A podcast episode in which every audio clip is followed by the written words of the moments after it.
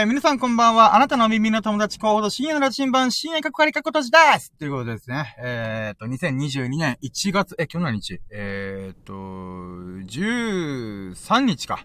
はい、えーと、ラキラジ43回目の、えーと、ささやかなラッキーを語るラジオとなっております。でね、あの、またもや寝過ごした、寝過ごしたというか、いつも僕は深夜の2時3時にやってるんですけど、あのー、いやー、まあ、それがね、あの、ずれて、ずれにずれて、えーと、今ね、1日分ぐらいずれてるんですよね。うん。まあまあまあ、とりあえず43回目ってことで。いやー、なんでずれたかっていうと、あの、ドラクエ3が面白すぎて、もうどっぷり使ってやってるんですよね。うん。そのせいで、あの、普通に寝たり、ね、寝落ちするっていうね。うん。いや、どっかのタイミングでね、あの、このズレを直したいなと思いつつも、ドラクエ3面白いなと思って。うん。ひたすらレベル上げしたりとかね。ああだこうやって、やっぱ、ドラクエ作られてるわと思って。うん。まあ、それのね、あのー、うん、まあ、ゲームクリエイターにまんまとやられてるわけですよ。人生4回目のドラクエ3をね、ひたすら今堪能しております。で、今ですね、ちょっと、あの、風が強くてゴーゴーと音が鳴ってるんで、ちょっともしかしたらうるさいかもしれないんですけども、まあね、あの、ご了承いただけますと幸いです。はい。で、えー、っと、まあ、昨日のね、また、夕方 ?3 時4時ぐらいにラッキーラジやったんですけど、まあ、そっから丸1日分のラッキーをね、こう、つらつらと語っていこうかなと思います。はい、ということで始めましょうか。えー、やるとも準備はいいか。よーそろー。深夜の新聞プレゼンツ、深夜のジャンクコンパス。昨日のささやかなラッキーを語るラジオ、略してラッキーラジ、Here we go! ラッキー、ラッキー、ラッキー、最高、踊ろうよ。いつもの笑顔で、ラッキー、ラッキー、ラッキー、最高、飛び出そう。ステップ踏めば、パラパッパッパパ、ラッキーラッキーラー。はい、ということで始まりました。2022年1月13日だよね。13日木曜日の、えっ、ー、と、ラッキーラジ、シャープ43、43回目の、えっ、ー、と、昨日のささやかなラッキーを語るラジオということでね。いつもは今日のささやかなラッキーを語るラジオにしてるんだけどもね。うん、僕がね、一回寝落ちしてそっからね、リズムが狂いまくって、えっ、ー、と、まあ、昨日のささやかなラッキーを語るラジオ。ということで始めたいと思います。よろしくお願いします。で、うーん、今日はね、昨日のラッキーラジが夕方3時時ぐらいに終わって、そっからの、まあ24時間以上。あ今ね、18時55分だから、うん、そっからだよね。うん。で、まあその分の、うん、約24時間、25時間分の中で、起こった出来事の中でラッキーがどれだけあったかなっていうのを語っていこうかなと思います。で、ラキラジのね、概要をちょ、ちょろちょろって喋ろうと思うんですけども、まあ、ちょろちょろっていうかね、この口の喋りのウォーミングアップがてら、うん、5分10分ぐらい喋ると思うんだけども、えーと、そうね、うーん、なんかいつもね、あのー、てか一日さ、全く喋らねえんだよね、基本的には。うん。だからそのせいもあって、一回ね、こう、お口の準備運動をしないといけないってことで、まあ概要欄喋、概要欄というか概要を喋ってる時がね、ちょうど僕にとってのこのウォーミングアップ時になるんで、まあそれに付き合ってよ。うん。あのー、まあアーカイブで聞いてくれてる人いると思うんだけどもね。うん。まあ、まあ何回も何回も同じことを43回繰り返してるわけですけども、えっ、ー、と、ラッキーラジのね、コンセプトはね、ラッキーは便乗できるイエイっていうことをやっております。んでね、あの、ラッキー便乗できるってどういうことやねんって話なんだけど、まあ僕がね、今日の、えー、と、ラッキーをひたすら語っていくんだけども、その中でね、うーん、まあだいたい1日20個くらい、20個30個。昨日は非常に多くて50個ぐらいのラッキーをね、これがあった、あれがあった、みたいな。うん、こんなラッキーあった、やってた、イエーイみたいなことをずっと言ってるわけですよね。うん。で、その中でね、まあ、あのー、僕はこのラッキーがなんでラッキーと思ったかっていうのをつらつらつらと喋ってるんで、それを聞くとね、おそらくですけども、聞いてる人も、ま、イマジンできるわけですよ。イメージできるわけで。うん。で、このイメージが大事な、大事だなと僕は思ってるんですよね。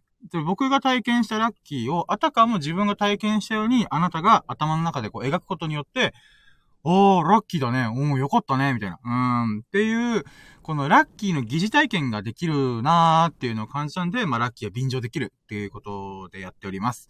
まあ、もともとはね、僕が一人で喋り、一人で喋りたいっていうか、一人でも、こう、つらつらと1、2時間ね、喋りたいなっていう欲求があるんで、それをね、もう毎日毎日やっており、おりますわけですわ。うん。いやー、なんかねこう、自分はね、この面白い喋りとか、上手い喋りとか、人が役立つような喋りができないんですけど、なぜかね、こう、喋りたいっていう欲求が強くて、で、まあ、そのせいでね、あのー、このラジオやってるわけなんですよ。だからこう、自己満足ラジオっていうことでね。うん、私、えっ、ー、と、別名、オナニーラジオって思ってます。もう略してオナラジみたいなね。うん。まあ、オナラジって略しちゃうと、オナ、オナラ？オナラ？オナラ？オナラに関するラジオなのかな？みたいな。うん。で、思うんですよ。今さ、一人入ってきてくれたんだけどさ、あの、ちょうど僕が今、オナニーラジオ、略してオナラジって言った瞬間に、あの、退出しました。うん、だよね、と思って。なんちゅうタイミングで入ってくるんだ、今の人って思ってね。もう誰が入ってきたかちょっとわかんないんですけど、まあまあまあ。いやー、今の人ね、もうこれ聞いてびっくりしたんですよ。えー、急にこいつオナニーラジオとか言ってるとか、うわ、オナラジって何みたいな。オナラ、なん、なんて下品なの？みたいなね。うん、そう思って退出したんでしょう、おそらく。うん。僕もこんなアホみたいなラジオね、うん、聞くに耐えないと思うけどね。うん。まあでも僕が今喋りたいから喋ってるって感じですね。うん。あ、そうそうそう。で、っていうのもあったんですけど、で、まあ、一日のラッキーこうバーって振り返っていくんだけど、その中でまあ、便乗できるようなラッキーがあればなと。うん、で、さらにね、えー、もっと言うならば、皆様からもね、ぜひね、最近のラッキーをお聞かせいただけないかなと思ってるんで、あ、そうだ、コメントとこう。あなたのラッキーお待ちしております。あなたの最近のラッキーをお待ちしております。お待ちしてます。んでね、あの、まあ、あなたからのラッキーをね、ぜひ、あの、募集しておりますと。うん。まあね、これを言って、あの、帰ってきたのはほとんどなくて、でもまあね、続けることが大事だなと思って、今鼻ほじりながら言ってんだけどさ、もうこういうところもダメだよね。うん。自分で今、今ティッシュでさ、丸めながらさ、鼻ほじってんだよね。うん。いやー、こんなパーソナリティいていいのかって思うぐらいなんかね、ほんと。うん。水も飲むしね。うん。水飲む今。いやー。はい。で、まあ、あなたからのラジオ、あ、ラジオでね、あなたからのラッキーをお待ちしております。で、なんでお待ちしてるかっつうと、うーん、まあ僕がね、あの、皆さんのラッキーを聞いて疑似体験したいっていうのももちろんあるんですけども、うーん、なんかね、ラッキーってスルメみたいなもんって僕思ってて、どういうことかっていうと、例えば朝にいいラッキーが立つるじゃないですか。美味しいご飯が食べれたとか、あの、朝出社するときに青信号で通勤できた、みたいな。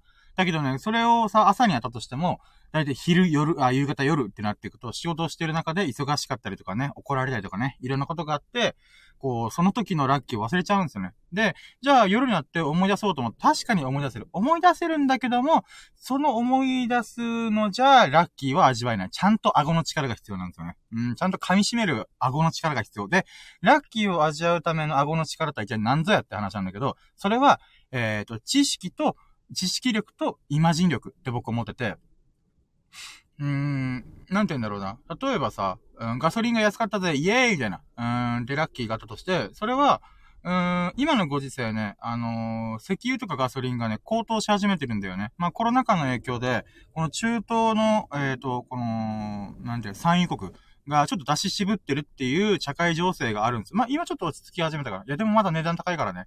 うん、っていう流れで、こう、国とかもさ、あの、アメリカから日本の日本のな、日本国が貯めてる、この原油とかガソリンとか石油とかをちゃんと解放しなさいよ、みたいな。うん、っていう圧力がかかるぐらい、あの、なんかそういう、社会情勢なんだよね、今。うん。ってこと考えたらさ、ガソリンが安く入れられたってだけでもだいぶラッキーだと僕は思うのね。もちろんこれはね、ガソリン会社のいろんなこう、なんだろう、うーん、なんか、こう、安く、安くポイントとかね、うんポイントというか、サービスデーとかいろいろ言ってるけど、結局、なんか蓋開けてみたらみんな一律150円じゃねえかみたいなね。うんとかいろんな仕組みはあるんだけど、まあそれを置いといて、えっ、ー、と、安くガソリンが入れられるっていうことは、まだラッキーなわけじゃないですか。これは、今何が、えっ、ー、と、僕が体験しなくても、えっ、ー、と、ゲストの方、ゲストの秀樹さんとかがね、うん。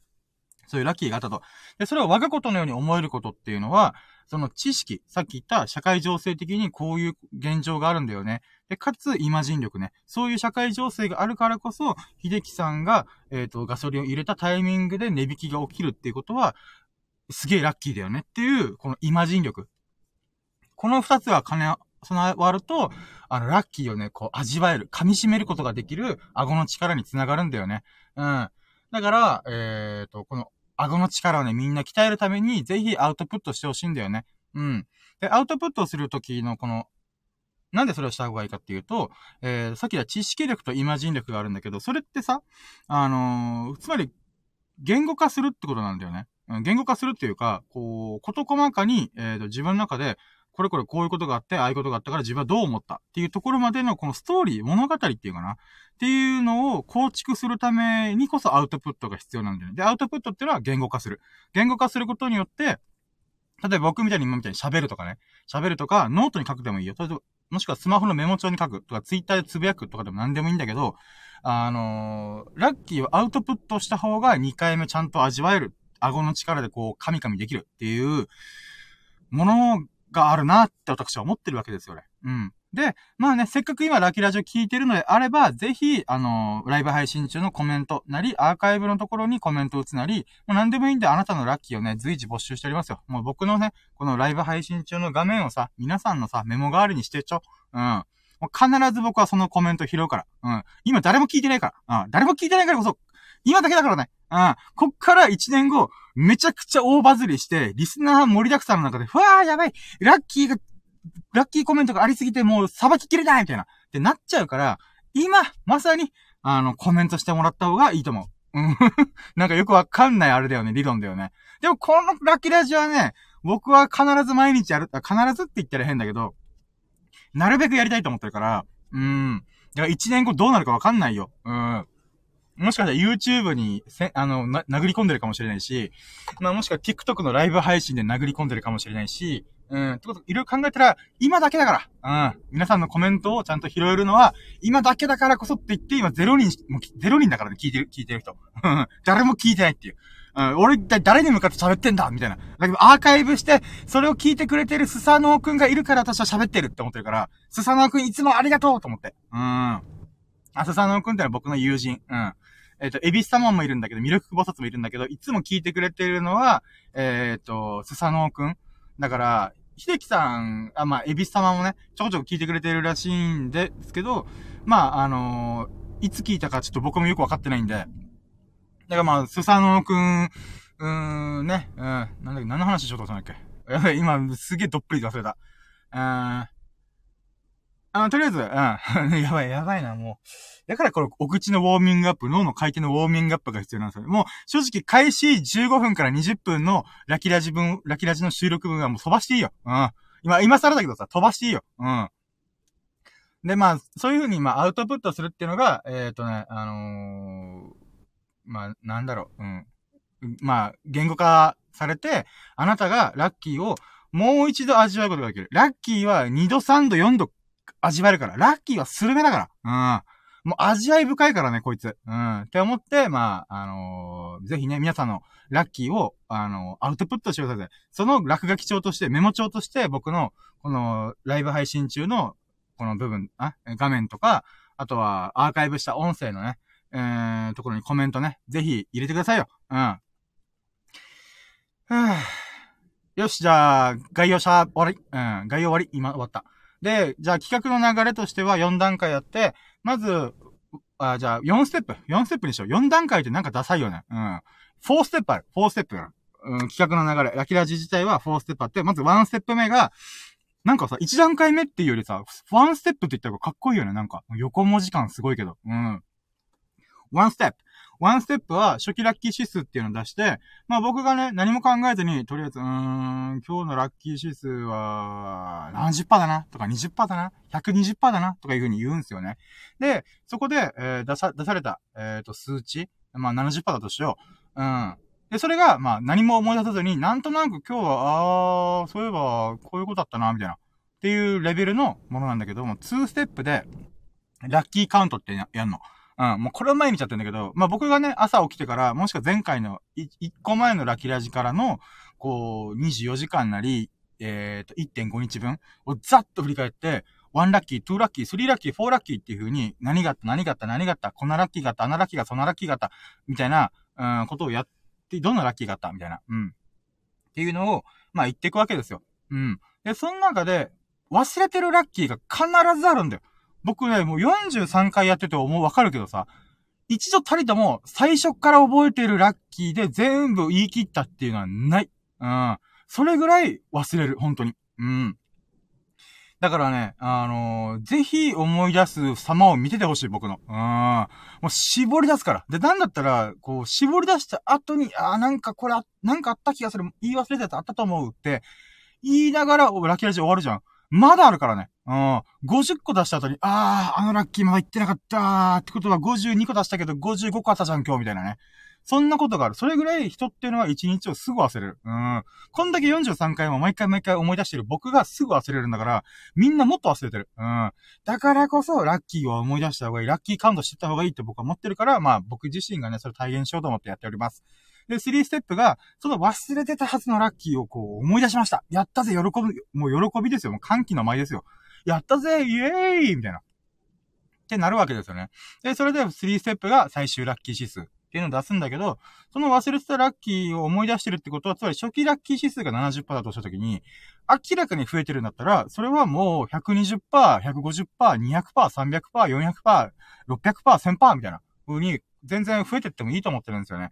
うん。まあ、これちなみに言うならば、もう自作自演方式って言ったりとか、まあ、マッチポンプ式と言ってもいいよ。うん。ただね、あの、僕はこの概要の流れの喋るときに毎回言うんだけど、ラッキーは主観だから。あなたがどう思うかだから。もしくは僕がどう思うかだから。うん。あのね、ラッキーはね、出来事なんだよ、基本的には。うん。あの、自分がどう思うかどうかなんだよね。例えば、あの、車が事故りました。事故りましたっていうか、まあなんか故障しました。うーわ、アンラッキーじゃん、みたいな思ったとしても、それが、例えば事故がなく、え誰かを傷つけることもなく、えっ、ー、と、なんか、なんていうのな、途中で車を止めて、あの、事故、事故車として、あの、置くことができました、みたいな。えー、ってなった時に、それは、えっ、ー、と、アンラッキー。車が事故ったってことは、事故っていうか、こう、故障したってことはラッ、アンラッキーなんだけど、えっ、ー、と、ラッキーのポイントを逆に探すんだよね。うん。たとえパッと見、あー、車故障しちゃった、アンラッキーって思ったとしても、それは捉え方によってはラッキーなんだよ。例えば、自分が、えっ、ー、と、誰かを傷つけることなく、あの、無事故障者として、えっ、ー、と、路肩に止めることができた。だから、ロードサービスを呼ぶことができた。とか、いうことになるわけじゃん。これがさ、人身事故になってたらもっと怖いじゃん。だからこそそこにラッキーは隠れてるんだよ。で、なんだったら、それは自分がどう思うかによって変わってくるんだよ。うわ、アンラッキーは故障した、ショック、ショック、ショック、みたいな。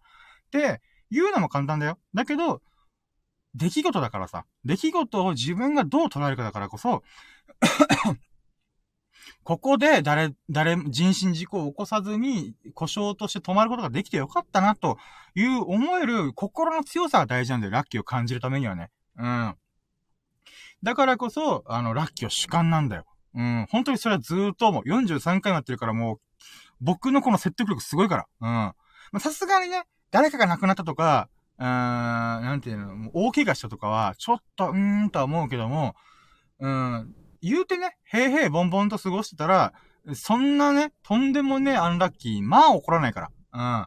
だから、だいたい日々の、こう、なんとなくの、あ、なん、なんとなくで言ったら変だな。うん、こう、日々を過ごしていく中で起こってくる、ささやかな出来事に対して、ラッキーと思えるか、アンラッキーと思ってしまうのか。うん、この違い大きいよね。うん。で、だから最終ラッキー指数は、もう必ず、えっ、ー、と、初期ラッキー指数70%だったら、120%、120%、最初が10%だとしても、よくよく振り返ってみたら、あれ？こう捉えてみたらラッキーじゃんみたいなね。うん。そういう風に思えるからこそ、うん。ラッキーはね、語る価値があるんだよ。うん。はい、ということで、今、急に熱くなったドン引きしたと思うけどさ、うん、スサノオくんも多分ね、え、どうした深夜？みたいなね、うん、思ってるかもしれない。今ね、準備運動してるから、あえてちょっと、こう、ヒートアップさせてる。うん。で、じゃあ、4ステップ。4ステップが、今日の最優秀ラッキーを決めます。うん。英語で言うの、today most valuable lucky. TMVL。未だに口馴染みがねえんだけどさ。で、これをなんで決めるかっつうと、まあ一日の中で一番これラッキーだったなって思えるものを叩き出すことによって、うん。あの、えー、なんだろうな。こう、メリハリが出るなと思って。ただ単にさ、50個のラッキー出たやったぜって言うぐらい、まあそれもそれで素晴らしいんだけど、その中でもさ、こう、記憶に焼き付けたいわけじゃん。うん。だから、まあ、記憶に焼き付けようと思っても僕は24時間前のことをほぼ忘れるからね。うん。今しか生きてない。今日しか生きてないから、私は。うん。だからこそ、まあ、あの、ボイスログとして、ボログとして、私はラキラジオやってんの。うん。あの、ブログ、文章で書くウェブログっていうのがあるわけじゃん。いや、きまあブ、ブログだよね。うん。っていうのと、動画で、えー、一日のこの出来事をこう、撮影しながら歩くビデオログっていうのがあるわけじゃん。Vlog っていうのがあるじゃん。だから僕はラキラジ音声で、えっ、ー、と、この今日は一日やったことを振り返る。だからボイスログ、略してボーラグ。うん。っていうのをやってるわけですよ。だからこそ、その中でも今日のトピック一番でっかかったやつなんだラッキーってなんだって思った時に、あ、これだなみたいな。うん。30個、20個いった中で、これが一番ラッキーだと私は思った。うん。っていうことによって、うーん。まあなんだろう。うん。あ、メリハリが出るよね。うん。ただなんとなく20個のラッキー出ました。だけじゃちょっともったいないなと思って。20個も出した中で一番ラッキーとしてでかかったのは何ぞやっていうのが、まあ一番大事かなと思うんで。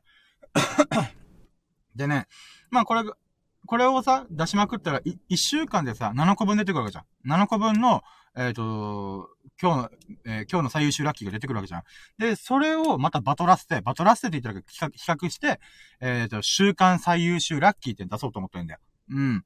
ちなみにね、あの、先週の最優秀ラッキーは、えっ、と、私の友人の、我らがエビス様こと、秀樹さんという方と、えっ、ー、と、仕事始めの一日を過ごせたってことが僕の先週の最優秀ラッキーだった。で、なんでそれが最優秀ラッキーかっつうと、1年で仕事始めて1月4日とか1月5日とか、まあ、1回しかないわけですよ。で、人生で考えたら人生100年時代って言われてるじゃないですか。で、で考えたら、まあ僕30代なんで残り70年しかないんですよ。で、その70年の中で、えっ、ー、と、さらに仕事として働けるのは70歳だとしよう。そしたら、キュッとしまって、40回しかないんですよ。仕事始めて40回しかないんだよ。これわかる？すごくない？で、その40回のうち、秀樹さんと一緒に仕事を、で、仕事始めをできたっていうことっていうのは、もう40分の1なんだよ。うん。それ考えたらさ、めちゃくちゃすごいことだなって思ったわけよ。うん。で、しかも来年再来年、秀樹さんと仕事するかどうかは、その時のタイミングによるからこそ、2020年のお互いの僕と秀樹さんの仕事始めが1月4日で、はい、仕事一緒にやるぜ、お手伝いしますイエイってことで、始めれたってことは、すげえラッキーなことだと私は思ってんの。だから、先週の最優秀ラッキーは、秀樹さんと仕事始めを迎えられたってことが、私にとってのラッキーだなと思ったのね。うん。で、まあそんな感じで、週間最優秀ラッキーっていうのを、まあ出そうかなと。ちなみに、今週月火水とか私が寝過ごしたせいで、もうわけわからなくなってるから、これはね、ちょっと、えー、今週の日曜日までに、あのー、月曜日こんなラッキーがあった、火曜日こんなラッキーがあった、みたいなことを、ざっと振り返って、その中でも、まあ、各、今日の最優秀ラッキー、月曜日の最優秀ラッキー、火曜日の最優秀ラッキー、水曜日の最優秀ラッキーみたいな感じで、出しまくった後に、日曜日に週間最優秀ラッキーっていうのを決めようかなと思っておりますよ。うん。で、まあこれ話脱線しすぎた。で、この週間最優秀ラッキーってのは、えっ、ー、と、1ヶ月がだいたい4週5週あるから、4個5個出てくるわけよ。で、その中でも、今月の最優秀ラッキーって出そうと思ってんだ。うん。で、その今月の最優秀ラッキー、この4個5個の、えー、週間最優秀ラッキーの中から1個選んで、これ君が1月の最優秀ラッキーだみたいな感じでやろうと思ってんの。で、それで1年間通したらさ、12個出てくるわけだ。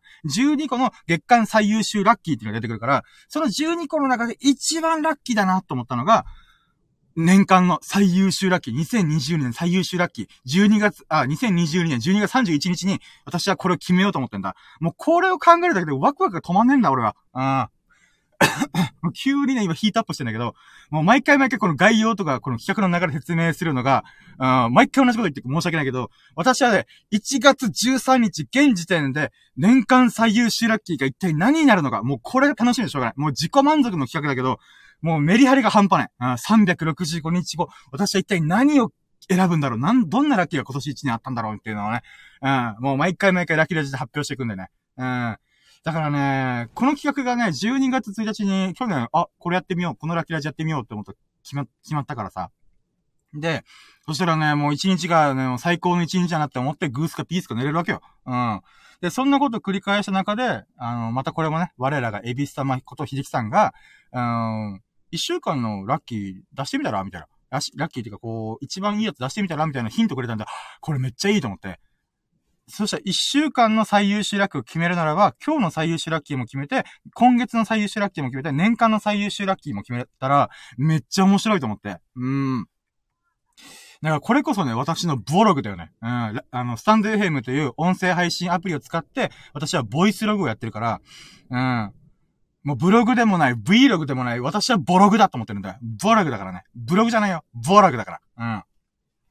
だそのボログの集大成として、2020年12月31日に今年の最優秀楽券なんぞやっていうのが、もう楽しみでしょうがない。うん、今脱線しすぎてる話が。うん。わかってるけども、まあね、これがね、もうワクワクが止まんねえんだ。うん。で、まあこれが、ラッキーラジの概要。1ステップ、初期ラッキー指数決めます。2ステップ、えー、ラッキーカウント。今日1日のザって振り返ります。もう大体20個30個出てくる。で、3、3ステップが、えー、最、最終ラッキー指数。まあこれがね、初期ラッキー指数よりももパンって跳ね上がるから、忘れてるラッキーがいっぱいあるから。で、4ステップで今日の最優秀ラッキーを決めるという流れで、まあやっておき、やっていきたいと思います。よろしくお願いします。はい。もうね、もう口のウォーミングアップがね、もう25分も喋ってたら、そりゃ、口も脳みそも温まるから、じゃあ行こうと思います。じゃあ、ワンステップ、えっ、ー、と、今日の初期ラッキー指数ってことでね、今日はね、もうドラクエばっかやってたから、ぶっちゃけあんまりね、ラッキー、ラッ、まあ、ラッキーじゃラッキーか。ああ、そうだね。うん。うーん、それで言うならばね、ダラーン !80%! イェイ今日の、えー、ラッキー、初期ラッキー指数は、まあまあ高めの80%ですわ。うん。ただね、本当に100%超えてもいいかなと思ったんだけど、20%減らした理由は、ドラクエしかやってないから。うん。ドラクエ3しかやってないから、ちょっと、うん、やばいよな、これと。だけどドラクエ3面白いんだ。うん。まあだからね、うん、ワンステップの初期ラッキー指数は今日は80%。うん。で、ツーステップ、ラッキーカウント、いく、いくぜいくぜって言ってもね、うん、勝手に喋れよって話だけど。で、まあ、うーん、そうね、初期ラッキー指数80%とかドラクエがほとんど占めてたんだけど、まあ、その中でね、昨日も3時、夕方の3時4時ぐらいにラッキーラジをやったのよ。42回目の。で、で、それで言うならば、うーん、あスサノくん聞いてんじゃん聞いてんなこれ。もうわかる。わー、はいはい。今誰が聞いてるかわかる。あー、ありがとうめっちゃ嬉しい。仕事の合間かな？あれ、もう、あれだ。急に消えた。消えたから聞いてないのかな？あれ、いなくなっちゃった。まあいいや。えーっと、なんか、ごめん。あれ、これ、あれがシークレットで聞こうと思ってたのかな？あー、なんか、だとしたらごめん。うん。まあいいや、ちょっと水飲む。おいおい、なんで、なんでいなくなるんだよ俺がスサノーくんちゃんって、分かった瞬間いなくなるなよ めっちゃショックまあでもアーカイブ聞いてくれてるからね、いつもありがとうございます。はい。えっと、えっとね、うん、もう今、なんか、天から地に落とされたよね。うん、なんで？みたいな。聞いてたよみたいな思ったけど、まあいいや、しょうがない。それは。うん、なんか仕事中とかドライブ中だったかもしれんし。うん。えー、っと、え、なんだっけな。あ、そうだ、ラッキーカウント、ラッキーカウント。2セップのラッキーカウントで、1ラッキー目が、えー、っと、昨日が、あー、いえ、あー、そうか、ラッキラッシュ終了して、えー、っと、うーん、あー、そうだ、あの、カイロ買いに行ったんだ。うん。あの、北海道、北海道っていうのまあ、カイロ、あの、暖かくなるやつ。え買いに行って、うーん、なんかね、うーん、えーと、結局結論から言うと2店舗回ったんだよ。1店舗目にさ、普通のスーパー行って帰るあるだろうなと思ったら、まさかの売り切れてたのね。うん、売り切れちゃうんと思って。うん、正直ショックだった。うん、めんどくせえと思って。で、2軒目のスーパーに行ってやつを見つけたんだけどさ、うん。で、そこにはもう山積みだったのね。うん。で、おそらくね、プライベートブランドっつって、あのー、まあ、スーパーだね、ドンキョーテとかさ、コンビニとかでプライベートブランドであるじゃん。うん。で、まあ、そういう感じだから大量にあるんだろうなと思ったけど、逆にね、あのー、そこで回路変えてよかったなと思って、安かったのよ。あの、20袋、あ、20袋入りで1個20時間ぐらい持って、え、ー、と、かつね、それで、え、ー、と、2、3、200円か300円、200円か、200円ぐらいだった。で、どうせならと思って、もう、えー、3パック買って、うん、600円ぐらいで買えました。うん。だからね、もう、1、2ヶ月分ぐらいどっさり買って、変えたことがね、良かったなと思って。うん、これがワンラッキー。1ヶ月分、1、2ヶ月分の回路を、まあ、どっさり安く買いました。やったね。嬉しい。で、トゥーラッキーが、うーん、まあ、その後ね、もう帰ってすぐドラクエやったよね。うん。ドラクエ3をね、もうや、や、やれたってことが、まあ、2ラッキーだよね。で、こっからドラクエ3の、あ、スタモンダを、こう、カウントしていくから、うん、覚悟しといて。うん。で、2ラッキー目が、あ、ドラクエ3じゃん？で、えっ、ー、と、3ラッキーが、うーん、そっから、うーん、まあ、なんだろうな。結論から言うならば、あの、賢者、一人目作りました。うん。あのね、これね、もうこれはドラクエ3分かってる人分からないと思うから、あのもう流して、流していいよ。うん。とりあえず僕は嬉しかった。まず、えっ、ー、と、ドラクエ3って4人パーティーなのよ。で、勇者1人、主人公ね。うん。がいるんだけど、残りの3人は戦士とか魔法使いとか僧侶とか、盗賊とか商人とか遊び人とかね。まあいろんな職業のキャラクターを使えるわけですよね。なんだけど、あの、転職できるんだよで。で、その中でも一番最上級の勇者に匹敵する職業っていうのが賢者ってやつがあるんだよ。だから賢者っていうのは、悟りの書っていう、あの、ドラクエ3の中で一回限りしか、えー、取れない、あの、あの、なんていうか、転職の書みたいなのがあるんだよ。で、まあ、なんか勇者と賢者っていうのはもう対をなすものって言われて、勇者は天に選ばれたもの。賢者は神に選ばれし者っていうふうに、このコメントで書かれるぐらいなんだよね。あの、ドラクエの中のセリフでね。あるぐらい、あの、希少性が高いやつなんだよ。だけど、裏技があって、それは、遊び人っていう、もう、使い物にならない職業をレベル20まで上げて転職したら、賢者ができるっていうのがあるんだよ。もうこれがね、非常に面白くて、まあ、一人目がまず、えっと、スリラキがじゃあ転職しました。えー、それは悟りの書を使って、あの、一人弁の、えっと、賢者をしました。で、まあ、これは良かったんだよ。で、フォーラッキーが、二人目を遊び人にして、また賢者にできました。ああ。これがね、苦労したんだよ。うん。だって遊び人って使えないからさ。うん。もう、他のパーティーとかで、こう、なんとかこう、切り盛りするしかないみたいな、うん、感じなんだけど、もうすぐにね、レベルアップしまくって、えっ、と、二人目の賢者を達成できました。うん。で、えー、と、その後に5ラッキーで3人目の賢者も作りました。うん。で、3人目の賢者は、もうスーパー賢者にしようと思って、商人、盗賊、遊び人を通して、えっ、と、最後に賢者、あになったんだよね。で、これどういうことかっていうと、すべての呪文と特技ができるスーパー賢者を作れたってことなんですよ。この3人目の賢者ができた時、私すげえ嬉しかった。うーん。やったぜと思って。うーん。すべての呪文、ドラクエ3にある勇者しか使えない呪文以外を全部使える、うん、賢者、スーパー賢者が誕生しました。うーん。嬉しかったなで、こいつができたことによって、シックスラッキーが勇者と賢者3人のスーパーパーティーが完成したってことが、私はすげえ嬉しかった。うん。なんでかっていうとさ、うん、人生4回目のドラドラクエ3なんだよ、僕は今回。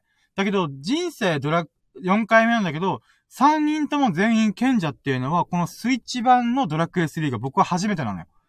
だからね、嬉しかったよ、ほんと。うん、スーパーファミコン、ス、えっ、と、ゲームボーイ版、えっ、と、スマホ版では達成できなかった、あのー、賢者っていうのを達成できました。スーパー賢者をさ、一人と、えっ、と、普通の賢者二人。合計三人の、えっ、と、4人パーティーを作れたっていうのはね、もうこれがすごい嬉しかったんだよな。これが6ラッキー。で、7ラッキーがね、なんかね、この、えっ、と、賢者を作る中で、こう、データベース、ネットでググりながら、こう、いろいろこの賢者っていうのはどういうもんだよっていうのを、まあ、調べながらやってたんだけど、その中でさ、このコメント欄でさ、普通ドラクエ3っていうのは4人パーティーで、あのー、この冒険を進めていくっていうものなんだけど、これをさ、あのー、4人でやってると、経験値が、えー、4人に分割されちゃうんだ、されちゃうんだよ。だけど、これを勇者1人だけにしたら、その経験値がえー、っと、一人分、四人分のやつが一人に集約されるっていうのが、だからそれで序盤は進んだ方がいいんだよっていう、もう、もう、ゲーム配信ですかって思うぐらい、あの、すごいなんかストイックな、あの、意見があって、あ、これ面白いと思って、で、セブンラッキーっていうのが、あの、その、勇者一人で、こう、経験を積みまくる。で、いうのを実践してみたら、サクサクっと、あのー、なんだろう、賢者を作ることができたんだよね。うん。これ、すげえストイックだけど、理にかなってる合理的だなと思って、うん、これが非常に嬉しかった。うん。まあ、そのおかげでね、あの、三人賢者っていう豪華絢爛なパーティーが作れたから、うん、ありが、ありがたいなと思って。うん、これが seven lucky。で、 eight lucky が、えっ、ー、と、そっからね、あのー、まあ、冒険を進めていくわけなんだけど、まあ、ドラクエ3で言うならば、あの、船を手に入れるんだよ。うん。いつも陸路ではこの歩いてテクテクテクテク歩いて冒険をしていくんだけども、あの、ある段階になったら船を手に入れられるんだよね。で、その船で、えっ、ー、と、世界中を巡れるんだよね。で、これがね、やっぱね、ワクワクすんだよ。もうで、人生4回目だから、覚えとけよって言って、まあ、大体覚えてんだよね。うん。なんだけどさ、忘れてる部分もあったりとか、このミニゲームとか、えーと、あ、こういう、ちょっとした小ネタみたいなの仕込むんですね。なるほど、すご、すご、すごいな、みたいな。っていうのも、吸ったもんだあるわけなんですよ。うん。だからこれが、あの、嬉しくてさ、うーん。だからね、この8ラッキーっていうのが、まあ、船を手に入れて、このドラクエ3の世界を、こう、いろいろ吸ったもんだしながら、この楽しめてるっていうのが、うん、8ラッキーかな。で、9ラッキーがね、これね、もうびっくりした。ドラクエ3をちっちゃい頃やったことある人は、歴史とか世界史を勉強してから、もう一回ドラクエ3やってみ。これすっげえ面白かった。もうびっくりした。あの、ね、それに気づいたから9ラッキー。9ラッキーってのは、ドラクエ3の世界って、えっ、ー、と、現実の世界、僕らが住んでる世界の歴史とか、あの、土地柄とかを、あのー、組み込んでる世界設定なんだよ。だから、日本のえっ、ー、と、ジパングっていう、日本っぽい国として、ジパングっていうのがあるんだよ。とか、アメリカ大陸とか、ヨーユーラシア大陸とか、アフリカ大陸とか、エジプトとか、そういうのをもじった、えっ、ー、と、現実世界のね、現実世界の、この世界観をドラクエ3の中に持ち込んでんだよ。だから、世界地図見たら、あの、日本、日本っていうか、あのー、なんて言うんだろうな。えっ、ー、と、あれに近いんだよ。あ、に、現実世界の地図とすごい近いんだよ。で、これはまあしてた。小学校の時にやってた時からしてた。だけど、歴史を紐解いてる今の現代の僕だと、ああ、これすごいと思って。うん。で、ナインラッキーってのが、その世界史に、えっと、世界の地図を用いてる、世界の文化を使ってドラクエ3の世界を構築してるっていうのは分かってたけども、自分、大人になった僕が世界史とかさ、歴史を勉強した状態でドラクエ3をやると、小ネタが、の意味がわかるんだよ。これがすごい嬉しかった。ラッキーだなと思った。これは僕はもとドラクエ3をやるために別に世界史の勉強したわけでもなく、ただ楽しいから、面白いからっていう理由では、僕は歴史とか世界史を勉強したのね。で、その部分と密接に絡み合ってるドラクエ3の世界観、ストーリー、物語、うん、設定を気づけたってことが、めちゃくちゃ嬉しかった、本当に。うん。で、テンラッキーっていうのが、それを紐解いてみると、実は一個だけおかしい点があるんだよ。うん。ドラクエ3の世界が、世界、えっ、ー、と、現実世界の世界地図とリンクしてる。アメリカ大陸とか、えっ、ー、と、ユーラシア大陸とか、アフリカ大陸とか、オーストラリアとか、いろんなものを用いてるのに関わらず、一個だけおかしい点があるんだよ。それが、勇者の、えっ、ー、と、故郷であるアリア藩っていう大陸なんだよ。で、この大陸っていうのが、せ、えっ、と、今の現実世界の地図でならば、太平洋のど真ん中にでっかい大陸があるみたいな感じなんだよ。で、これってどういうことなんだろうなと思った時に、はぁ、そういうことかと思ったのが、この勇者の大陸、アリア藩っていうところは、ムー大陸を表してんだよね。うん。なんでそれかっていうと、もう大変、まあ、今、科学的にはムー大陸っていうのは存在してなかったよっていうのはもう証明されてるんだけど、まあでもね、都市伝説とかスピリチュアルとか、まあそういう世界の中では、まあムー大陸っていうのがあったんじゃね？みたいな。もしくはムー大陸っぽいものがあったんじゃね？みたいな。っていう話があるんだよね。うん。まあ、それはね、ロマンがあるから別にいいんだけど、うん、エンタメ、エンタメとしても楽しめるからね。で、このテンラッキーっていうのが、その、勇者の大陸、勇者の故郷自体が、ムー大陸を表してるんだってことに気づけたこと。これがね、めっちゃ嬉しかった。うーん。まあもともとね、ドラクエのなんか都市伝説とかで、あの、勇者っていうのは、のムー大陸出身なんだよ、みたいなことを、とんでも理論みたいなのがあって、どういうことだろうってあんまり理解できずに、その、聞き流したんだよね。だけどね、ドラクエ3の世界観を見て、改めてわから、わかったよね。うーん。勇者はムー大陸出身なんだっていう。うーん。これがね、もう、ドラクエね、もうちっちゃい頃からやってるからさ、もう20年代の付き合いだよ。それで今更、ああ、そっか。ドラクエってムー、ドラクエの勇者ってのはムー大陸出身の勇者なんだっていうのをね、ここまで練り込まれてるかと。うーん。で、ちなみになんでそう思ったかっていうと、まあ、ドラクエ11を直近やったからなんだよね。うん。これもまた、ムー大陸の流れを組んでる勇者とか登場人物がいるんだよ。うん。なるほどなぁと思って、もうドラクエのこの練りに、ね、練り込まれた世界観っていうのが、なんていうんだろう、僕自身が学んだりとか、えっ、ー、と、気づく力が、こう、パワーアップしてるからこそ、大人になった僕が今やるからこそドラクエ3を本当に面白いんだなっていうのをめっちゃ思ったよ。で、11ラッキーが、うーん、それで言うならば何があるかな。11ラッキーはね、うーん、まあ、そうね、ここぐらいで僕多分寝落ちしたんだよ。まあ、グースかピースか寝れた。ラッキーラジやってないくせにグースかピースか寝れたから、それはそれで、一日全力で努力やったんだなって思うんで、うん。それはそれでいいと思う。うん。ということで、まあ、これが11ラッキーかな。で、12ラッキーが起きて、うーん、何やったかな？?12 ラッキーがね、うーん、あー、そうだ、起きてすぐに体重測ったんだ。うん、で、体重測って聞いてよ、これ。うん、12、12ラッキーが、あのー、えー、っと、あー、今、いい調子で喋ったのにスポーンで抜けるっていうね。えー、っと、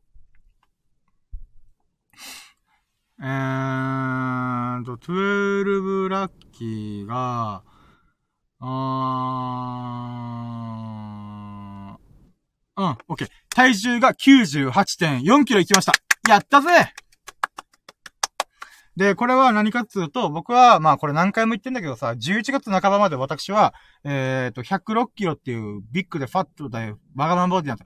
ビッグファ、アンファ、ワガマンボディになったわけですよね。うん。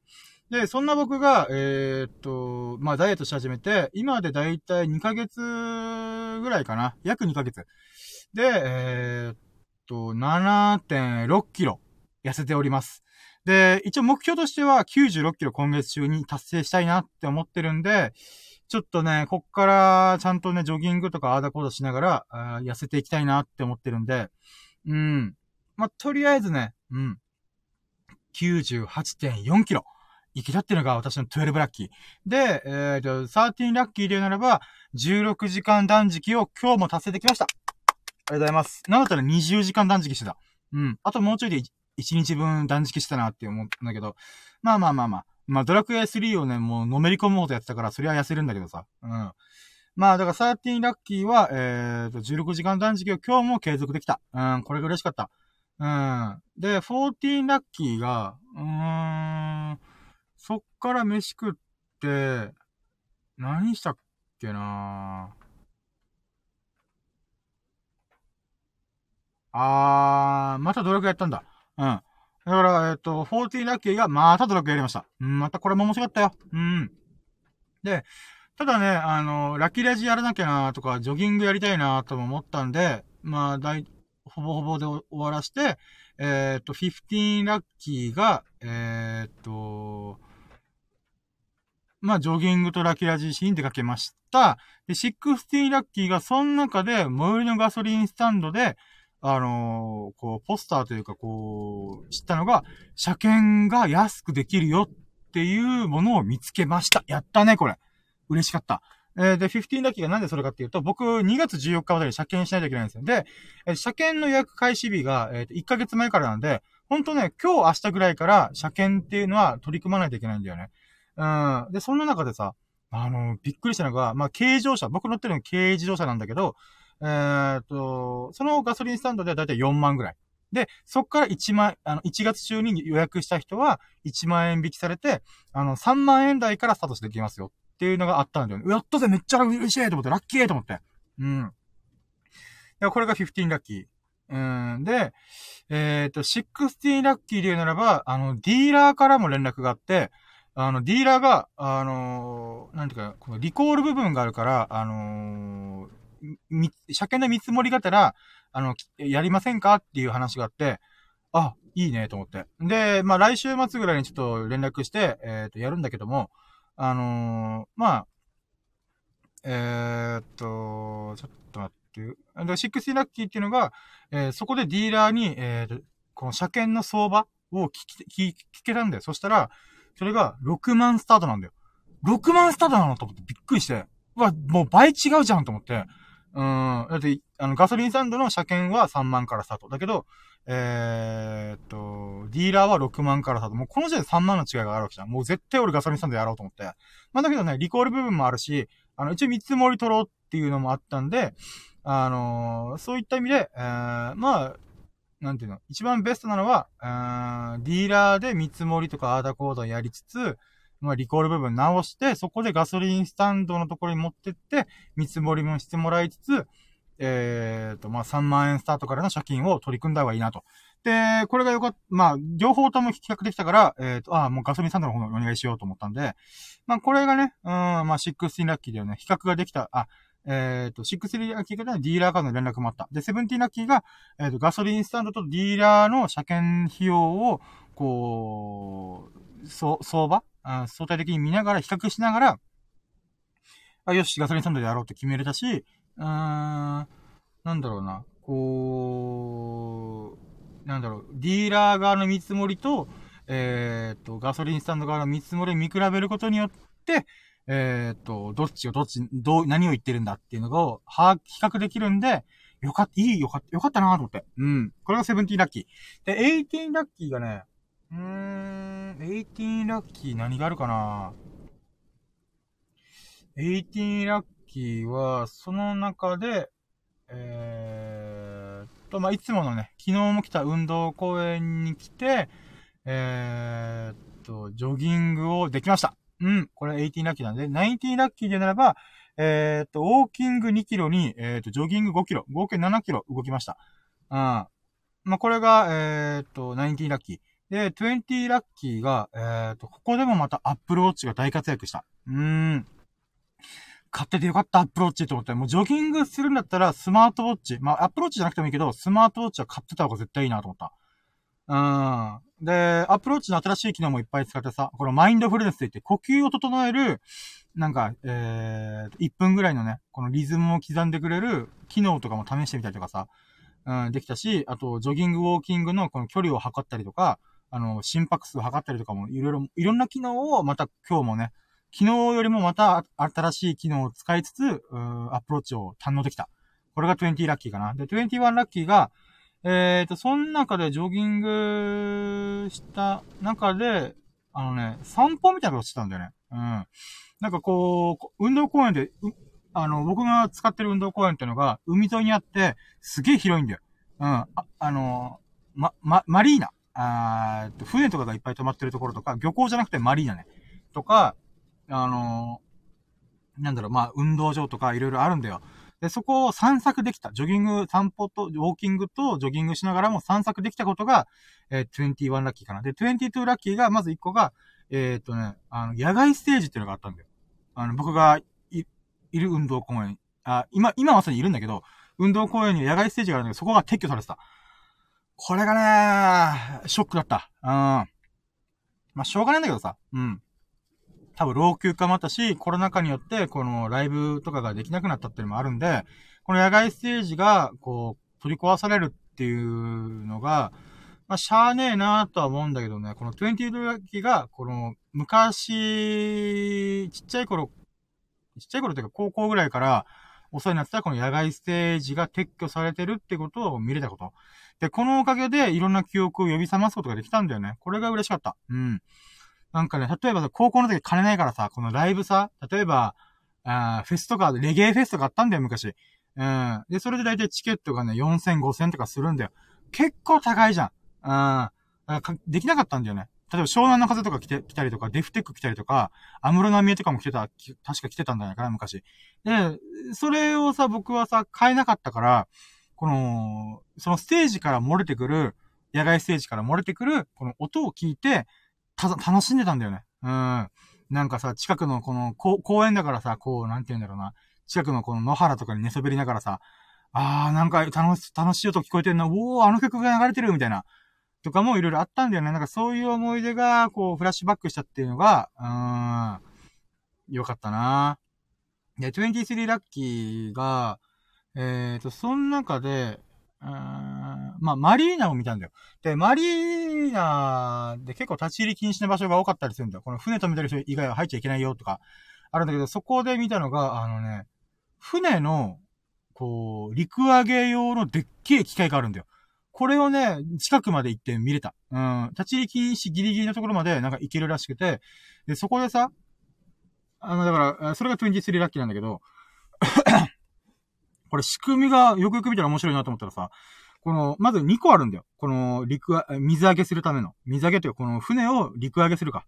ものが2個あって、その仕組みをよくよく見てみたら、あのね、あのー、なんだろう、ハンモックみたいに、こう、この両方で、えっ、ー、と、A 点、B 点で、こう、吊り下げてるものがあって、それが、なんかね、あの、半月状の、なんか、この、なんて言うんだろう、ハンモックみたいな形になってるんだよ。で、これが2個3個ぐらいあるんだよね。で、これどうするかって言ったら、これを海側にウィーンってスライドさせて出して、で、こう落とすわけよ。こうウィーンって下に落として、水につけるんだよね。プカプカプカプカと。で、そこに、あの、船が、あの、入ってくるんだよ。で、船が入ってきて、このハンモック状になってる、この 2, 2個3個あるやつをかまして、で、下から、こう、なんていう、モーターの力使って、ウィーンって上に上げて、で、スライドさせて、ウィーンって横にスライドして、そこに、えっ、ー、と、この浜、浜辺というか、アスファルト状のこの、船の受け取り場所があるんだよ。で、そこにさ、この車輪のついた台座とかいろいろかまして、で、それで船をウィーンってゆっくり下ろして、そっからまた、こう、なんていうの、このハンモック状の、えっ、ー、と、が、えー、ものを外して、陸、陸揚げする。船を陸揚げするみたいな、うん。これも近くに行くまで僕はこの仕組みを知らなかったから、へー、なるほどなーと思って。うーん。これが面白かった。で、14ラッ、えー、24ラッキーが、あのー、なんで僕がこれにすごいびっくりしたかっていうと、ハイテクだな、すげえなって思ったのが、普通、漁港とかでは、あのね、なんて言うんだろう。スロープ状になってんだよ。あの、普通漁港ってさ、このなんかこう直角にさ、この、なんか怒りをおろす、怒りっていうかこう縄をやるところとか、なんかポパイとかがさ、こうなんていうの、片足立てて、こう、タバコ吸ってるみたいな。なんかそんな船着き場みたいなのがあるんだよ。うーん、だから、深いんだよね、漁港っていうのは基本的には。船が、と、あの、簡単に通れるように、あの、浅瀬になってないというか深いんだけど、そこをスロープ状にしてる部分もあるんだよね。で、そのスロープにしてる場所が基本的には、この船を陸揚げするための場所なんだよ。それどういうかって言って、えっと、スロープになってるから、坂道になってるから、そこを、に台座をぶちこ、台、台座を用意して、一回、あと、なんていうの？うーん、ふ、海まで突っ込んで、その台座をね、突っ込まして、で、そこにこの船をゆっくりこう、台座に乗っけて、で、そっから車とかで引っ張んだよ。で、引っ張って、こう、船を陸揚げするんだよね。だから、その光景を知ってたからこそ、その、あの、僕が行ったマリーナの、この、水揚げ用の機械っていうのがすげえハイテクだし、す、なんか、あの、大、大掛かりだなっていうのね。うん、でもこっちの方が絶対楽なんだよ。うん。まあ、そういった意味でも、なんか、ハイテクだなと。で、それをする場所もあったんだよ、近くに。うん。だけどね、もう多分使ってねえんだよね、ほとんど。うん。台座とかあるんで、あるんだけど、もう多分ね、その、水揚げ、水揚げ、陸揚げするための機械って多分ね、使用量がかかるんだと思うから、まあ、やりたい人は自力でやってよってことで、このスロープもあるんだよね。漁港とかでよく見る。うん。だからこれもね、非常になんか、なんか不思議な光景だなと思ってさ、ハイテクなものと、このじあの自力でやる。この二つが同じアリーナで、あのー、兼ね備ってるっていうのが面白いなと思って。で、25ラッキーはね、そのアリーナ、あ、アリーナじゃない、マリーナ。アリーナじゃなくてマリーナ、マリーナ。えー、マリーナはね、うん、船がいっぱいあるんだよ。で、ヨットとか漁港じゃないから、あのー、漁をする用の、えーと、船じゃねえんだよ。ほんとね、あの、マリンアクティビティ的な、えっ、ー、と、船なの、ヨットとか、こう、ね、お金も、お金持ってる方々が、こう、マリンアクティビティ、自分で船を出して、こう、楽しむ用のマリーナなんだよね。だから、ほんとね、船がね、50隻ぐらい普通にあんだよ。うん。で、ここの、桟橋が面白かったんだよ。なんかね、普通漁港だったらさ、このアスファルトのこの字型のところに船をバーって止めるんだよね。なんだけど、マリーナの場合は、なんて言うんだろうな。まだ、えーと、五目板状に、こう、なんて、えー、枝葉状？根っこみたいに、こう、ぷかぷかぷかぷか水面を浮く、この桟橋みたいなのいっぱい通してんだよね。だからこの木の枝状というか、あの木の根っこ状に、こうやってて、で、そこの隙間にこの船を止めていくみたいな。本当駐車場みたいな感じで、こう、ここのスポットにこの船止めていいよみたいな感じにやってんだよ。で、25ラッキーね、何が僕はこれすごいかというと、この桟橋の仕組みがすごかったんだよ。もうめっちゃこう、張り目がされてるんだけど、一個一個のさ、よくよく見たら下にすごいでっかい雪があって、で、普通に人も歩けるんだよ。で、それ、それぐらいの浮力があるんだよね。うん。で、浮力があるから、こう、ぷかぷかぷかぷか波に揺られながらできるんだよね。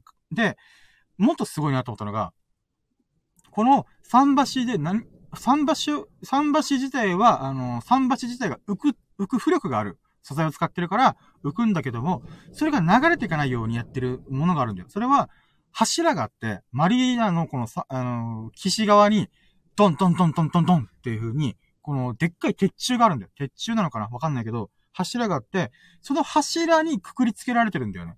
だけどくくりつけてるって縄とかロープじゃねえんだよ。ロープとかだと耐久性悪いじゃん。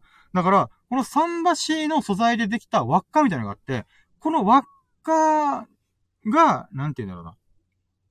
あの、ちょっとこの鉄柱の中に、えっと、5センチぐらいの隙間があって、そこになんていうの、このスポンジ状のものっていうのはクッション材とかをかまして、この海とかに、海の波とかね、この、ぷかぷかぷかぷか揺れても大丈夫なように、鉄柱の中で、中とか、鉄柱を、こう、囲う輪っかみたいなのがあるんだよね。うん。で、それによって、こう、なんて言うんだろうな。あのー、まあ、耐久性がある状態にしてるっていうのかな。これ何かっていうと、これさ、線路とか、あのー、アスファルトみたいにガッチガチにやっちゃうと、あの、台風とか、まあ、風が強い人か、海がしけてる人かに、かなりこの、歪むんだよ。波がザッパーンザッパーンって来てる中でやると、それは、アスファルトがギギギギバチーンってバコンって割れちゃうから、あのー、海に逆らわず、流されず、こう、やる仕組みっていうのを海の人たちが作ったんだなと思う。もうこの創意工夫がね、私はすげえなと思ったんだ。うん。それが25ラッキー。これね、ラジオで伝わらないと思ってんだけど、でもね、この海の人たちの、こう、創意工夫が素晴らしいなっていうのをね、改めて感じました。この桟橋とかもさ、ぷかぷか浮いてる理由は、あのー、耐久性をちょっと安定性とかちょっと悪くしたとしても、こう長年使えるように工夫してるってところなんだよね。うーん。だからこれがね、まあ25としてすごい面白かった。で、26が、ついでにジョギングがてら、あのー、あっち行ったんだよね。えー、っと、東大このすげえ500メートルぐらいの、こう、堤防があって、そこを、えー、っと、走ってみようとしたんだよ。だけどね、風が超強くてさ、マジで一瞬、少しでも、なんていうか、油断したら、このスマホとか飛んでくんじゃねえかとか、あの、倒れるんじゃねえかとか、転ぶんじゃねえかって、もう、そのまま海にドッポンと落ちるんじゃないかみたいな。まあ、落ちねえんだけど、あの、そういうぐらい風が強かったんだけども、いや、ここは行ってみようと思って、行ったんだよね。うん。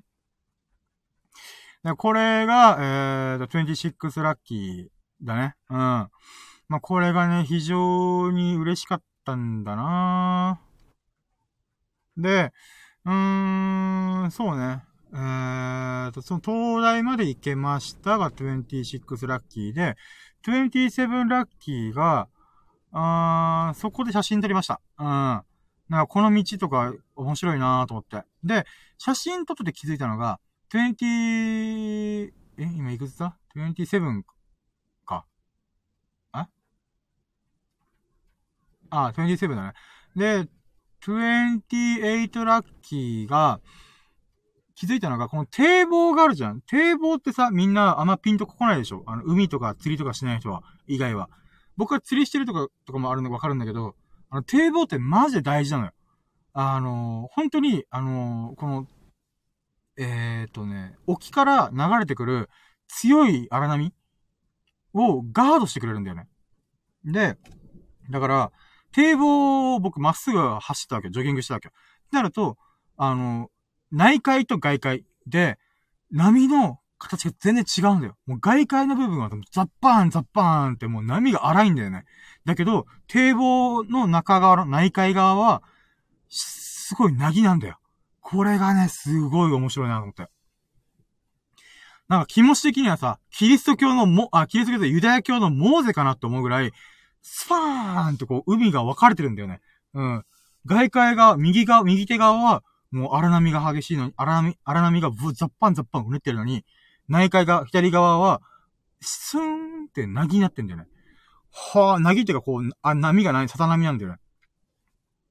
まあ、これが面白いなと思って、これが27、あ、28ラッキー。で、29ラッキーはそこで思ったのがさ、今日風が強いじゃん。で、内海の部分は、こう、波があんまないからこそ分かったのが、風もまた、あのー、この、海面の、この表面の部分を、バーンって当たっていくから、こう、なんて言うんだろうな。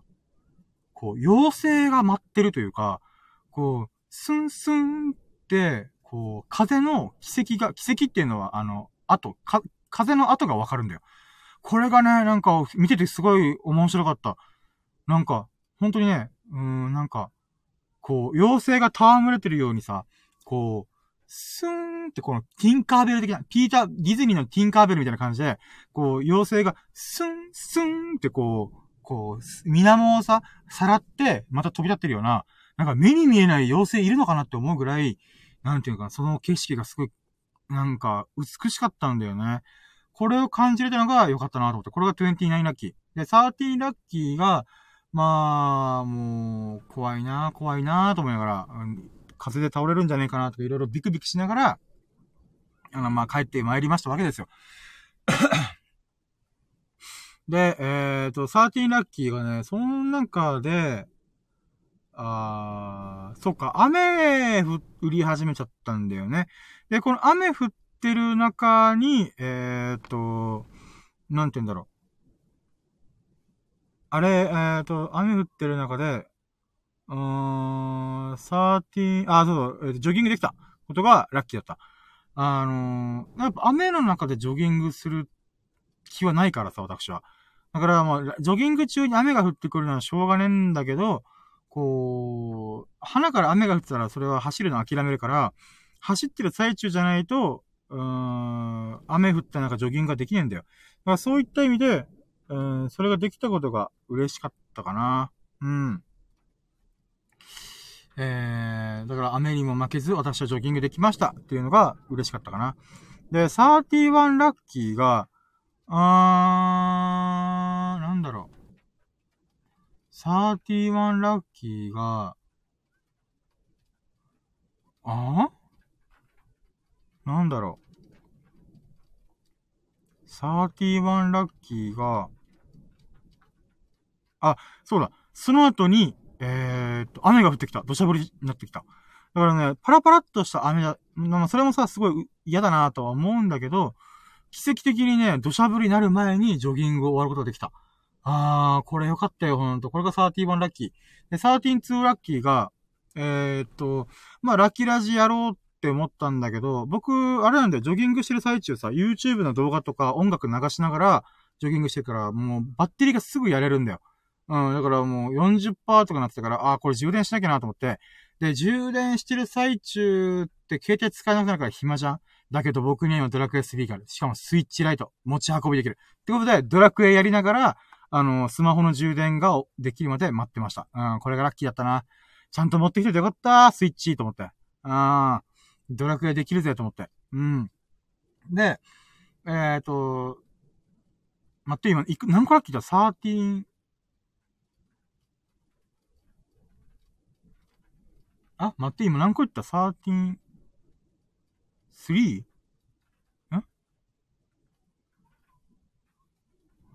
あー、やべ、カウントミスしちゃったな。まあいいや、13-3にしよっか。うん。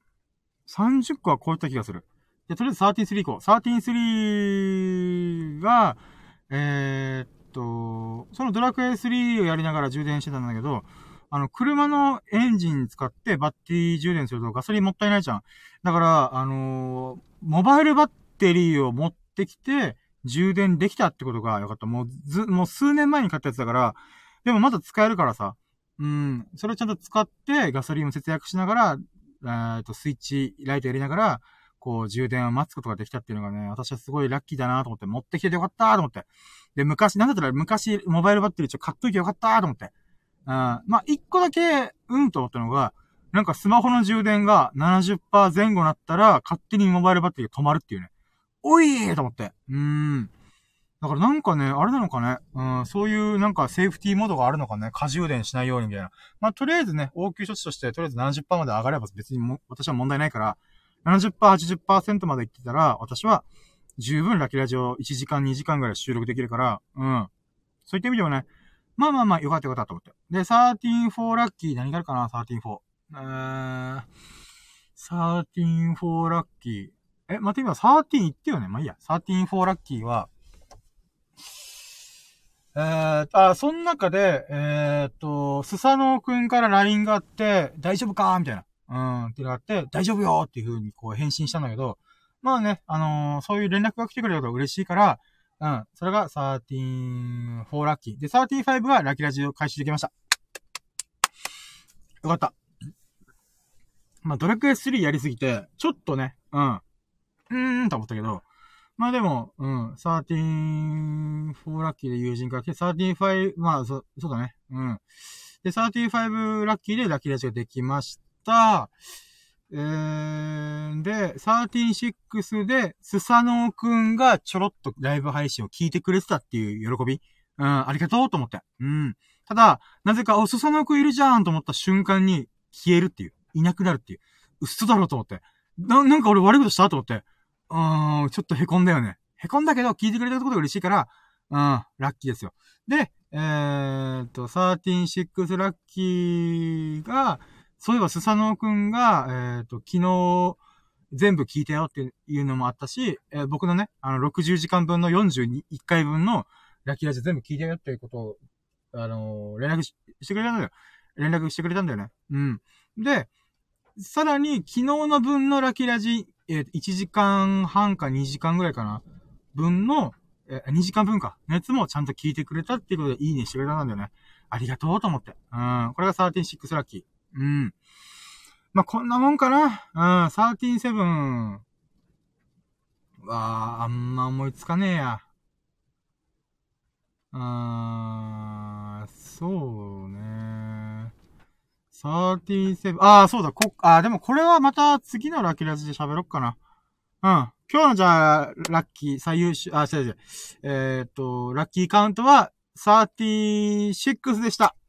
イエイ。よーく思い出した。うん、ほんと一日いろんなことあるよね。うん。で、えー、じゃあ、やっと3ステップ。今日の最優秀ラッキー、ラッキー指数、あ、違う違う、あ、違う違う、最終ラッキー指数ってことですね、初期ラッキー指数がおそらく僕多分80%って言ったんですけど、今振り返ってみたらやっぱね、37、6個か。出すぐらいあるから、やっぱね、自分が忘れてるだけでいっぱいあったよ、ラッキーは。うん。そういった意味では、まあ、最終ラッキー指数はね、うーん、ダー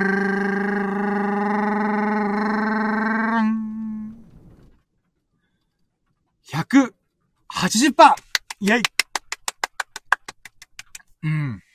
まあ今日もね、私は一人で過ごしてるわけだけども、うん、ジョギングもできたし、まあ土砂降りになる前にジョギング終わることできたし、まあアプローチも堪能してるし、スサノオくんも聞いてくれたし、ってことで、うん。もう180%だね。うん。これがね、スサノオくんがね、なんか、ぬ、抜けなければね、抜けなければ200倍さ、今度会った時に聞かせて理由を。うん。私ちょっと凹んでるから、それ。なんで？みたいな。ラキラジ越しに電話できるかなと思ったのに、と思って。まあまあ仕事中だったのかね。忙しいかもしれんから。うん。スザノくん、ほんま、いつもありがとう。とりあえず今日のラッキーし、最終ラッキー指数は180%でした。いやー、よかった、嬉しかった、嬉しいね。ラッキーだよ、また。うん。で、えーと、4ステップ。今日の最優秀ラッキーを決めようと思います。イェイで、今日の最優秀ラッキーはね、何があるかなうーん。ちなみにね、えー、っと、昨日は、えー、っと、あー、そうだね、これ僕が日にちをいろいろずらしちゃったから、厄介なんだけど、えー、っと、おとといが、えっと、ドラクエ3を購入、人生4回目のドラクエ3を購入して、やり始めた。で、昨日のラッキーが、えっ、と、うなじさんも来てくれたりとかいろいろあって、えっ、と、50、あ、あと、なんだっけ、えっ、と、タンポポさんも来てくれたんで、うーん、まあ、2時間のね、ライブ配信もできたっていうのもいろいろあって、えっ、と、最優秀ラッキーは、53個の、えっ、と、過去最多のラッキーを叩き出したことが、あ最優秀ラッキーだったね。で、今日の最優秀ラッキー何があるかな？ノミネート作品何があるかな？まあ、スサノーくんがライブ配信中に来てくれたこと、ドラクエ3で、えっ、ー、と、勇者、賢者3人の、えっ、ー、と、スペシャルパーティーを作れたこと。うーん。と、あと、ドラクエの世界観っていうのが世界史を勉強したからこそできた。あーっていうのもあるかな。いやー、これちょっとコードつけ、つけ方いよ。なんでかっていうと、スサノーくんがライブ配信に参加してくれたことってすげえ嬉しいんだけど、うん、まあ、いなくなっちゃったから、え、なんで？と思って。うん。だけど、その部分と、ドラクエ3で新しいことを気づけた喜びっていうのもまたあるから、今ね、イーブンなんだよ。これがね、スサノーくんがね、ほんと最後まで聞いてくれてたら、私とライブ配信できたら、私は、もう、これが最優秀ラッキーだったんだけどね。いやー、聞いてくれたっていうのがね、なぜかしかも僕が気づいた瞬間いなくなるっていうショックなこともあったから、あそういった意味も含めて、スサノーくん聞いてくれてたら私はあなたが最優秀ラッキーだったんだよって私は言いたいよ、本当に。あいやー、いやー、そうね。うん、最優秀ラッキーは、うーんそうね。何年ぐらいかな。いやー、ここはね、あの、次またこの奇跡を信じて、ラッキーを信じて、うーん、今日のところは、今日の最優秀ラッキーは、ダランドラクエ3で世界史の気づきがあった。イェイ。ごめんね、これちゃんと言語化できたんだけど、ドラクエ3の世界観、あドラクエ3は、えっ、ー、と、現実世界の歴史とか、えっ、ー、と、世界地図とかをオマージュしてるんで、その中で、えっ、と、なんだろう、今僕が世界史を勉強してるとか、えー、歴史をある程度分かってるからこそ、あの、そのドラクエ3で、えっ、と、ポルトガルとかさ、あの、エジプトとか、えっと、アメリカとかね、うん、ネイティブアメリカンの文化とか。なんかそういう、この、なんていうの、わかる人にはわかる、この、なんていうかな、エッセンスをちゃんと練り込まれてるってことに、逆に今30代になって僕が気づけた。これが嬉しかった。で、さらにムー大陸じゃん、これっていうか、なんかそういういろんなね、ドラクエのこう練り込まれた世界観を、こう、気づくことができたっていうのが、あの、私はすごいラッキーだなと思いました。うん。まあ、スペシャル賢者、あ、賢者3人とかスーパー賢者が誕生できたってことも嬉しかったんだけど、これはね、あの、まあ、嬉しいんだけど、これ子供の頃にやったらラッキーだなと。今大人になったら、こう、こうすればいいんだろう、ちょちょいのちょいみたいな感じでできる部分もあるんで、まあまあまあ。でも多分子供の頃にね、その世界史とかの歴史の勉強ししてなかったからこそ、スーパー賢者とかはね、多分子供の頃でもね、頑張ればできたと思うんだよ。だけど、歴史とか世界史に紐づいたことを気づけたのは、うん、今だからこそだったと思うんだよね。うん、だからこれが今日の最優秀ラッキーだね。うん。ま、またね、クソさんのくんと今度ライブ配信中にね、あのー、聞いてくれることがあったら、もう、その時、最優秀ラッキーを認定したいなと思います。うん。またどこかで、うん。どこかのタイミングで、君が聞いてることを私を祈っております。だからこそ、うん、そのラッキーは、最優秀ラッキーはね、その時に取っとく。うん。うーん、かな。今日の最優秀ラッキーはこれだった。うん。世界史の気づきがドラクエ3の中、ドラクエ3で、世界史を学んだからこそ気づけた気づきがいっぱいあった。ああ、これが私の最終ラッキーです。